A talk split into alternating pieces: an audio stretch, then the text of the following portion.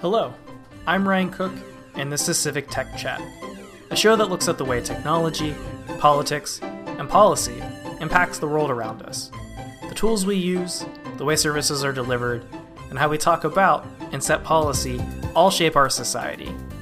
We'll gather around and have a chat about these things together and more. Before we get started, I do want to let you all know that we've started a Discord for the podcast. There will be a link with an invite down in the episode description. Do feel free to go check that out. It's a small community right now, but hoping to grow it. It's a great way to reach out to me and let me know things that you might want us to cover, or to just hang out and talk about civic tech. Anyway, let's go ahead and start the show. Amanda, thank you so much for joining us here on Civic Tech Chat. Could you introduce yourself and tell us a bit about what you do? Sure. Well, it's great to be on on this uh, on this podcast with you, um, Amanda Renteria, or for your viewers who speak Spanish, Renteria con un R. um, I am the CEO of Code for America, and um, really excited to be here. We uh, partner with governments and community-based organizations to really help modernize systems to reach all people. And so it's a it's a good time to be talking about this. And what would you say is your personal why? That thing that drives you to get out of bed each morning and do what you do? Yeah, I um gosh, I am feel incredibly honored to be in a space of public service. So what I've always loved is the idea of how are you waking up every day, making the world a better place for others. Um, it's why I call myself a career public servant in life. Um, but I think that stems from the fact that I come from a place that has felt pretty forgotten in the world. It's one of the lowest income congressional districts in the state of California and among the 10th poorest across the country. And uh, when you grow up, uh, grow up in a place like that and then have opportunities that I have had, whether that's going to college or re- whether that's seeing the country and the world, um, I have a real sense of um, both humbleness and responsibility about what am I doing to give back and make sure that that path can be walked by others too. And so the kind of work that we do at Code for America allows me to do that every single day um, with people who are connected to the mission of making the world better. Are there any pieces of media, whether a podcast, book, video, or some other such thing that you'd recommend to the folks listening? You mean after this one? uh, so certainly, um, no. Listen, I think I do. I believe these conversations around gov tech, civic tech, people's responsibility or connection to service is an important, um, really understanding about the world in general and the world in which we live today. But I think there's an also an aspect about technology, given uh, given that we have a lot of digital natives in the world and more and more of those as I see my kids walking around. Um, and in that in that world, you know, there is Cyd Harrell's book out there. There's quite a few Gov Tech now Civic Tech podcasts as well. But I do want to say this um, and perhaps I am a little bit uh, influenced by the pandemic and being housed inside. But we all we all need to go out and actually experience um, what it's like to be in different places in other people's shoes. We talk about this a lot at Code for America. We don't just read about the process of applying for benefits. We actually have people go out and apply themselves and or walk into a social services office feel what it's like to try and petition in a court to get your criminal record clean. Those kinds of experiential um, opportunities really have a depth that I'm not sure you can get at arm's distance, no matter what you are seeing, reading, or hearing. And so, um, while I think it's awesome to get some understanding of it, I hope that more and more of us really try and put ourselves in other people's shoes in order to make that connection and really understand what people are going through. So, folks listening might be aware, but uh, this is not the first time that you've come on Civic Tech Chat. Uh, this is round two, and actually, I think the last time was back in September of 2020, which I don't know, just like hearing myself say that date aloud makes it feel like it's like some like lifetime ago or another era of a sort. Um, and I think then you were uh, kind of like kind of fresh into this like role as CEO. Um, now that you're like a couple years in, like how are you feeling about uh, having taken that on and uh, like where you're at these days? Yeah what was i thinking? Um, no um, on the one hand it uh, feels like a long time ago and on the other it feels like we're still in it right? And so the way i look at it is wow we've come a long way and yet the world is still uncertain. We're still sort of going back and forth with pandemic. Uh, people are kind of back in, kind of not back in, or masks on or masks off. And so while um, the world has, while we've been in this for a while, there's still a lot of uncertainty out there. And what I've thought about over this course of time and what we've really understood at Code for America is that at some point this is the new normal. And what role are we going to be playing in defining um, what we look like on a going forward basis out of crisis, but really understanding how do we have good systems that work. And so when I first started, when we probably talked in September, um, we had a lot coming at us, and people were like, How can you dig in and help? And everybody was scrambling, just do whatever they could. We are now in a place in recognizing um, we need to be foundational about this. How do we now, how are we an organization that can sustainably uh, help people in times of uncertainty. And the way we think about that is now how do we put our organization in place so that when the world is uncertain, systems work, so that we can lean in when we see a program that's not quite working or government having a hard time on uh, getting access or getting benefits to people. How do we then identify it early on, flexibly move into it, and help as best we can? Good example of that um, since we last talked um, was the child tax credit right? And so there was a new policy sort of out there. It went out there, and we were able to um, we were able to jump in and say, all right, we know that the IRS isn't quite equipped with mobile app in dual languages. Let's figure out what we can do. Um, and wanting to be in a situation as an organization where that is a matter of course, as opposed to a result of a pandemic or a crisis coming at us. You know, it's, it's fascinating you bring up the child tax credit because that one is one where, you know, in public policy, it's like often hard to like isolate and say, oh, this thing we did actually had an impact. But that is one program where it's like, like you could see the poverty rate, like on a graph, just drop in, in like a fairly short amount of time, which I imagine there's a, a fair number of like poli sci PhDs are excited to be able to, to study that closely. But it certainly seemed like a good example of an effective, uh, effective policy proposal. Yeah, I mean, one of the realities of that policy in general is um, we've known for a long time in terms of tax credits and uh, refundable tax credits the immediate impact it can have on families out there. And so, uh, and you have a system that can actually work to distribute that. Um, so there was a lot of good processes in the system. The big question about the child tax credit was that we were trying, and the administration, everyone in Congress working on the child tax credit was trying to reach people who were largely unseen or forgotten. And when you're trying to introduce a whole new set of community or people into a system they've never understood from the beginning, it requires you to look at it differently. In other words, why is your first question X versus Y? right. Um, and so, so much of that process that we went through and being able to jump in and partner with government, sitting side by side with IRS, the White House, with Treasury, with community based groups from the very beginning to say, will people understand this? Will it meet people where they are? Um, really was a moment for us to understand the world today, figure out how technology can be involved in it, and then get the players around the table to kind of do it. And we can get real time data now with technology where you can actually see hey, if we actually ask this question instead of that question, we got more people to make it all the way through the process. That was the beauty of um, CTC and really the efforts around it the uh, the efforts we're talking about maybe make for a great segue to the I guess like the first kind of main topic question I had for you, and that's uh, something big that over at Code for America announced is this thing called the Safety Net Innovation Lab, which I gather you know, you got something like 100 million in funding, which is, that's a, a very large uh, sum for for a program. Uh, through a combination of a couple funders, I think I saw the the Audacious project, which I believe is uh, related to, to TED Talks. It's like a philanthropic league a wing, and then uh, Blue Meridian Partners. Uh, what are you hoping to do with this new set of programming that y'all announced? First of all, it's it's you know on, on the one hand, Code for America has this award, but it's really been a long time making with the broader civic tech ecosystem. For a long time, we have been talking about the what is possible when you actually bring tools together, human-centered technology, human-centered government. And there's a lot of us out there who have been doing pilot project after pilot project in states or in cities to prove the way technology can actually smooth things out. But it matters how you do technology. It matters that you start with respect and dignity.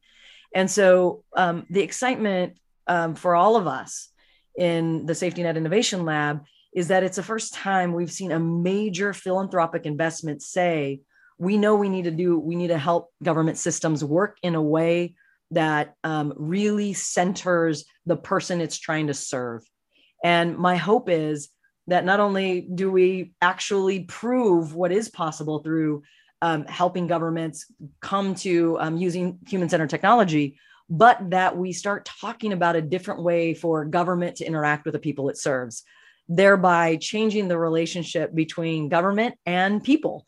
Um, whereas right now, you'll hear a lot of folks say government doesn't work or it harms people. And I think we need to get back to a place where we're all in this together saying, how do we now make it work? And part of what we get a chance to do is within the context of safety net, really work with government partners to figure out the best ways to reduce barriers so that we are reaching people in the way that they want to be served and helping on the other side government public service servants um, work through the process and some of the tangles they have in just trying to serve people.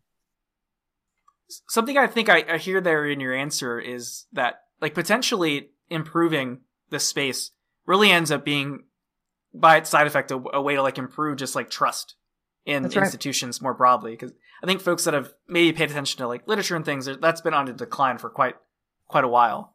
Uh, is that is that something you see in this work? Absolutely. It's it only works if there is trust.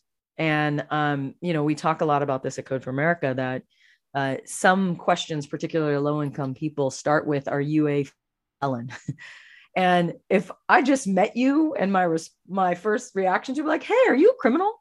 Not quite the kind of relationship that's going to really be something I, I mean, it starts with the very question of untrustworthy, right?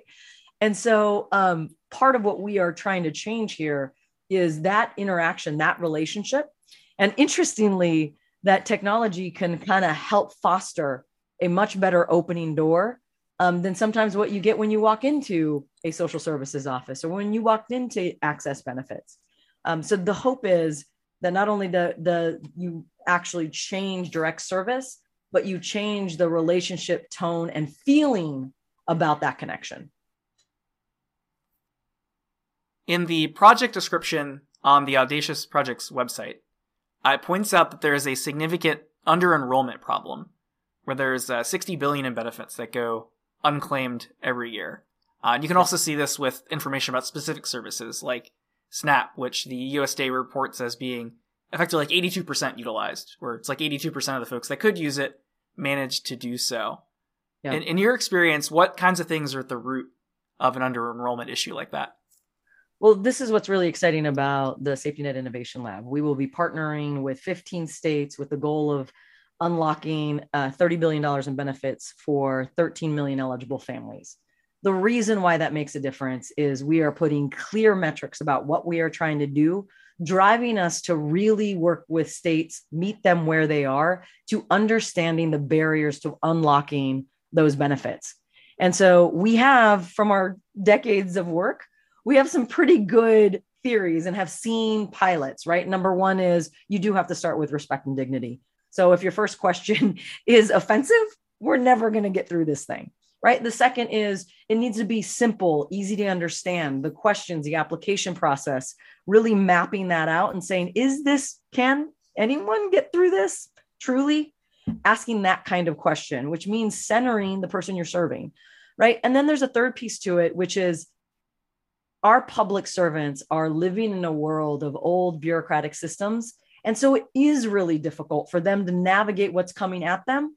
And we have tech tools that can actually now help a lot of those public servants understand the pile on the desk, in other words. Um, and so our, our entire intention of the Safety Net Innovation Lab, and we've seen this already, is states across the country do face some of the same similar problems. We want to be able to bring those cohorts together and help solve those problems. We know that in every state it's going to be different. We know that programs are slightly different here and there. And part of the beauty of that is when we come together and when we've seen states work together, particularly in the pandemic, you've been able to surface not just the problems, but a good shared best practices and understanding where everyone gets better because they're learning from and with each other in real time. I imagine there could be issues in spaces here where effectively it's kind of like where technology and policy meet. Whether we're mm-hmm. talking about that, like that first question thing you talk about, you know, if it's offensive, mm-hmm that might put you off, or whether we're talking about the idea of friction, basically like things that maybe make it more difficult, gates you have to go through in order to get to a to a, uh, a service that you're entitled to. Uh, as an as an organization that would be effectively like a consulting partner and is uh, for governments, how do you go about trying to help un- unentangle or untangle and improve where these where these two things meet? Yeah, so policy is a key is really a key partner in all of this working. And here's why is um, you know a lot of people might look at the pandemic and go oh everyone now understands why digital delivery matters. We saw two things. Not only did governments say i thought a digital delivery of service was a nice to have. Now i realize it's a must have because there's no other way we're going to do this. Number one. Number two during the early stages of the pandemic there were a lot of waivers where people were just like listen, I have food lines, I have parking lots. How do we make sure the people who need food can access that? And so there were a lot of waivers put into place that said maybe we don't need to have four or five different levels of identification. What we're learning, maybe we need this, or maybe we can work off what we've had in the past and we can help meet people where they are. There was a lot of policy that actually got pulled in different ways in real time that now we have a chance to go back and say, do we really to bring that back again? Or is that an old policy that we just didn't undo? Right? It's rare. It's rare in government, and I worked in the United States Senate for almost a decade. It's rare that you say, you know what, we're just going to now pull this policy off or this proposal off the books. And so what happens is you get more and more a web of policies and then not an understanding of how they might hurt implementation. And so what we talk a lot about at Code for America is our direct service is really great to see implementation whether the whether the policy has worked because we can actually see it. But how are we now providing a feedback loop back to policymakers to say hey this was awesome when you did this and this other thing that you wrote made it really difficult to get people the resources they need. And so we see policy as an important and key partner to really accelerating good outcomes and we see ourselves as building the real tangible lessons, both the facts and figures and the stories on the ground to help policymakers with what kinds of clear policies can unlock barriers, smooth things out, make things better um, for both public servants and the people they serve. I think something I hear with the mention of the feedback loop being important yeah. is that maybe some aspect of this problem is that policymakers maybe don't always get to see like a reliable view of the impact of, of like what happens after the policy's made or uh, potentially even like the like the data inputs before as they're writing it. Is that is that is that something that is, is accurate? That's fair and there's a lag time right? So policy passes agency picks it up they put out guidance and then they um, and then it gets implemented at the very local or state level that's a long string, right? And when I say policy, I don't just mean legislative policies. There's administrative policies, there's budgetary policy, right? There's mm. different facets of policy. And so it is important that when we talk about those feedback loops, you're thinking about like, okay, whose policy is that? As an example, with pandemic EBT, when we were trying to get resources out to school kids, um, the guidance that came from the federal level was a little confusing.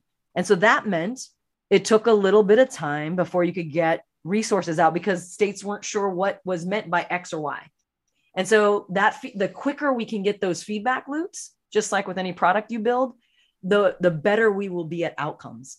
Um, and so that's what's exciting here, which is the ability to not only see the direct output and outcomes, but use that information to really inform back again to say, if we do this again, how about incorporating this policy? Or how about giving pilot or iteration time so that we can work out the kinks before going full scale? Things like that have been really um, have taught us a lot during the pandemic because in real time we were all doing that and so if you replay that story you go wait a second there were some things that were really good about all of us moving as fast as we could trying to get to people as fast as we could. What did we learn and what can we institute on a going forward basis so that policy moves as fast or at least faster to take in output and outcomes of what we've learned?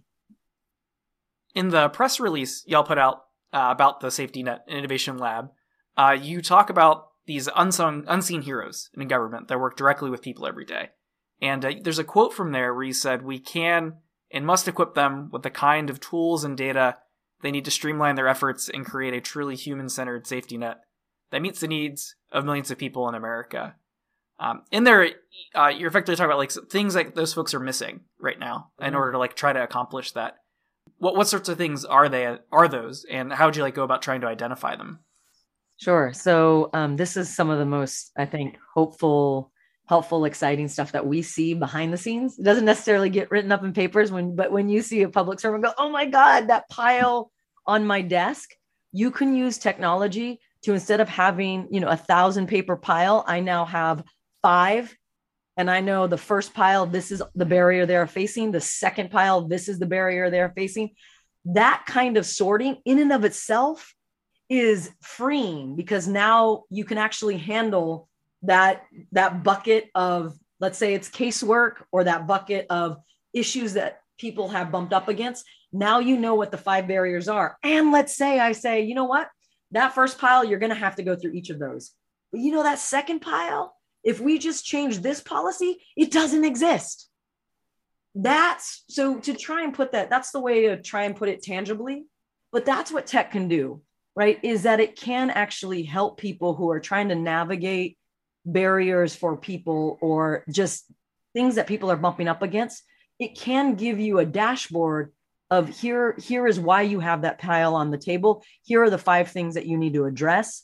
And some are going to be easy some are going to be hard but at least it lets you sort it out so that you're not you're not in you're not meeting every person with having to figure it out from the very beginning. You're actually able to sort it and makes it more efficient.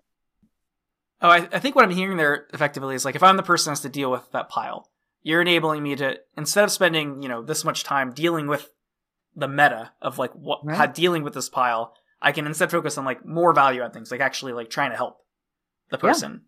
That's right. You you have more time, right? If you know that this one and and by the way, the other thing it allows us to identify is if as an example, if everyone is getting stuck on question 2 of your application um, and you can put that all in one bucket and go, "Oh, if we just asked it like this, I wouldn't have this bucket too because I keep answering the same email by, "Oh, this is what we meant."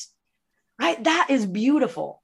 I mean, I know that's a really simple example, but it actually is things we bump up against quite a bit in government is because things are moving from paper form to digital or we're trying to meet government language to real people language. Um, those kinds of things bump up a lot. And what you realize is, you know, that caseworker on the other end who's trying to make sense of it is like, you know, every day you have to answer one email a day as opposed to, you know, 10, you know, bunching up those emails where you can answer the problem in in a bunch as opposed to taking everything one at a time. Some, something you mentioned a bit earlier in the conversation is that you have, uh, I think you said the goal is to try to partner with 15 different states Yeah. as, as part of this program. Uh, can, can you, if you're able to, can you pull the curtain back a little and talk about how you're gonna like figure out which 15 states, like who who, who gets to be partners with this sort of thing? So the the good news is this is a really iterative process. I mean, we we want to make sure that states that we're engaging with they're ready to.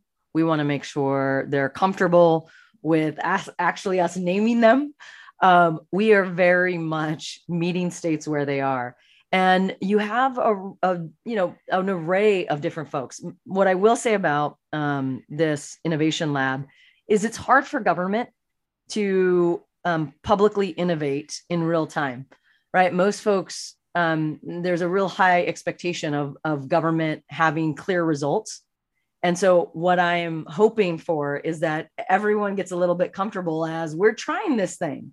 But what i will say is in the early stages we're really excited that states understand what we can bring to the table I think you will hear more about states when we can show some quick wins and some results from this cohort model, from some of the things we're taking on. Um, and that's what's really exciting is I think we often hear about how government has broken down or this or that doesn't work. I'm looking forward to being able to showcase and show all the amazing stuff that is happening across the country because it's not something folks talk about very often. It's actually quite the opposite, right? You make headlines when something is broken. And I'm looking forward to being able to really showcase what governments have already been doing behind the scenes, but also bringing it to that next level in a cohort fashion to really show um, the energy and the influence and impact that government can have. Uh, one one thing I'd be curious about as you're like trying to seek out these partners, maybe some of them already exist, but you haven't gotten to the to the naming part yet. but are there are there aspects either to like about the states or maybe about like the approach to partnership that you're seeing that maybe like make it seem like oh like this situation would be more ideal for this sort of partnership than say others. Yeah i mean i, I um we, we are finding that um, a lot of states face some very very similar problems. Whether right now whether that's just casework piling up um, whether that's tech ta- a certain kind of missing tech talent across their teams. And so some of our process or not some of our process a lot of our process right now is really understanding the scalable or scaled problems i would say and figuring out how can we actually address those. Because we know that just to come to government and say we have this tech idea or we have this solution for you never works right? It's really understanding where they are. And um, especially as people come back into government service physically um, we're you know with a new view of digital delivery um, this allows us to have those kinds of conversations and really tackle it in a cohort fashion. Um, but there's no doubt that the um, that the that the current environment of uncertainty is putting a lot of pressure on governments to figure out how are we serving people when the world is so uncertain? And how can we be a place where it's simple easy to use? And code for america can you help us with that? I guess also out of curiosity you know if there happens to be a you know we have we have some governors out there in our civic tech chat listening community. Uh, is there still an opportunity for states to try to get involved? And if so I, don't know how, how should they go about that? Yes absolutely. Like happy for you to dm me at, at amanda renteria and on twitter and i mean that. Um, we are our team is absolutely ready to welcome and we will uh, we have a right now we're introducing this concept of a social uh, uh, safety net innovation lab but we will be asking for input for requests for information requests for do you want to get engaged and involved? And so um, that is to come and um, i'm excited about it. And i hope every single government says how can i use these guys? How can they help us? Um, because our entire intention is to partner with government and the idea that we really want to equip government to be able to do it on their own um, we're there. We're never going to leave anyone uh, you know anyone by themselves. Even when we come in and we help we partner for a while for as long as needed. Um, but the idea is we're not here to sell anything. We're here to help really up level and um, make sure that public servants have what they need governments have what they need so that people are served in the way that i think uh, we'd all be proud of. I imagine there's also folks out there that are listening to this, they're nodding along and they're saying, man, like I'd really like to find a way to get involved in, in, in this sort of work. Um, are there uh, opportunities for that, I guess, forthcoming? And if so, what sort of folks are you hoping to find? Yeah. Um, well, we always have a pretty good list on codeforamerica.org uh, .org, where um, our job listings are pretty fresh and we have quite a few of them. And uh, we welcome folks to come. Um, I think some people think that all Code for America needs are engineers and technologists, uh, researchers. We need it all. Uh, we need that and then some. I also just want to, um, you know, I want to say something really special about Code for America too, which is we seem to have a lot of folks on staff with lived experience who have a real passion and connection. I, I will hear sometimes from folks, um, uh, we'll have these conversation where where people can feel it. They've either been on these programs or they know folks who have been on these programs, and there's something really special about the way um, not only we really appreciate that lived experience, but we know we're better for it. And so some sometimes we'll get like, I never knew I could work at a place like Code for America. And um, yes, we're here. We want you. Um, so please, uh, please, listeners, like join in, look at Code for America, join our brigades that we have out there that are volunteer opportunities to get to know the kind of work we do on a hyper local level. Um, and then join us. Another thing that's going on is uh, actually coming up here soon on May 17th and 18th is uh, obviously the Code for America Summit. Uh, for folks that aren't familiar with that event, can you talk a bit about it and well why y'all put it together? Yeah. Well, I am uh, really excited. It's going to be the first one that we've done in DC, um, which is exciting to be in a different location. Um, and I, I, think right now, where we are with digital delivery, with the evolution of civic tech, um, it is also really exciting to have this kind of convening. the beginning of Code for America um, and Code for America summits was really a place where civic technologists would get together, engineers like working in cities, city government coming together. And I still, we still really want that kind of people coming together, doing their thing, understanding what people are doing. But it's also a moment to hear some of the big ways that cities um, are changing what they're doing. Whether that was when uh, Secretary Buttigieg was mayor, he came in and talked about the the sewage system and how he was changing that up.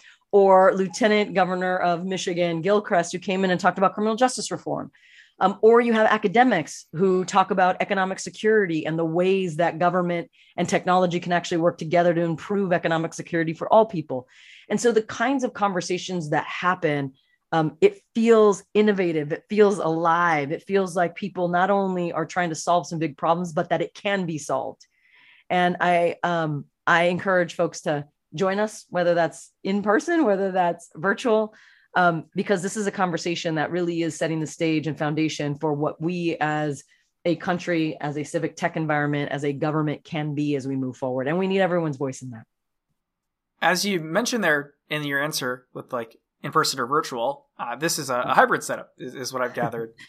With those opportunities, are there unique challenges in trying to put together a, a hybrid event like that well? Yes, yes, and yes. Um, I, I, think we are in the uh, taking on challenges space in general.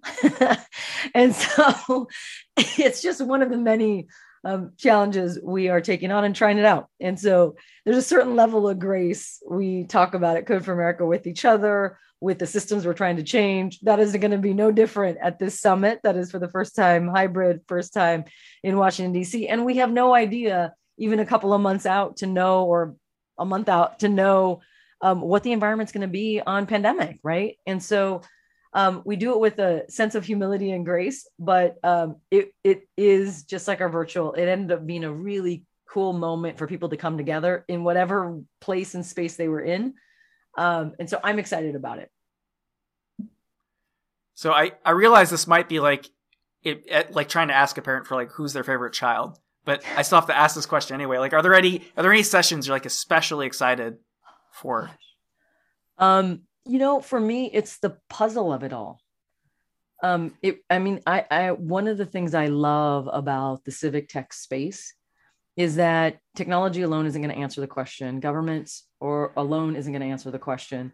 Civil rights organizations, are, are you know um, can't do it alone either. The the reality and even in the word gov tech, civic tech, it's bringing different worlds together. And part of what I love about our convening is that it is bringing people together in different kinds of ways. And so um, my favorite moment, or I'm I'm anticipating, my favorite moment will be stepping back and looking at how people are interacting together. If folks are listening to this and uh, they're going, hey, like that sounds like an event that's for me, how should they try and get involved there? Summit.codeforamerica.org. Um, join us in person, virtually. We're excited to have you. Amanda, thank you so much for hopping on the Civic Tech Chat here and having this conversation with us today. I have no doubt folks will uh, have some interesting thing to learn, interesting things to learn and and take into their day. Thanks, Ryan. And I appreciate you continuing to have these kinds of conversations. It's how we make the world better. You can follow us on Twitter using the handle at Civic Tech Chat. Visit us on the web at civictech.chat or subscribe to us for content updates wherever it is you download your podcasts.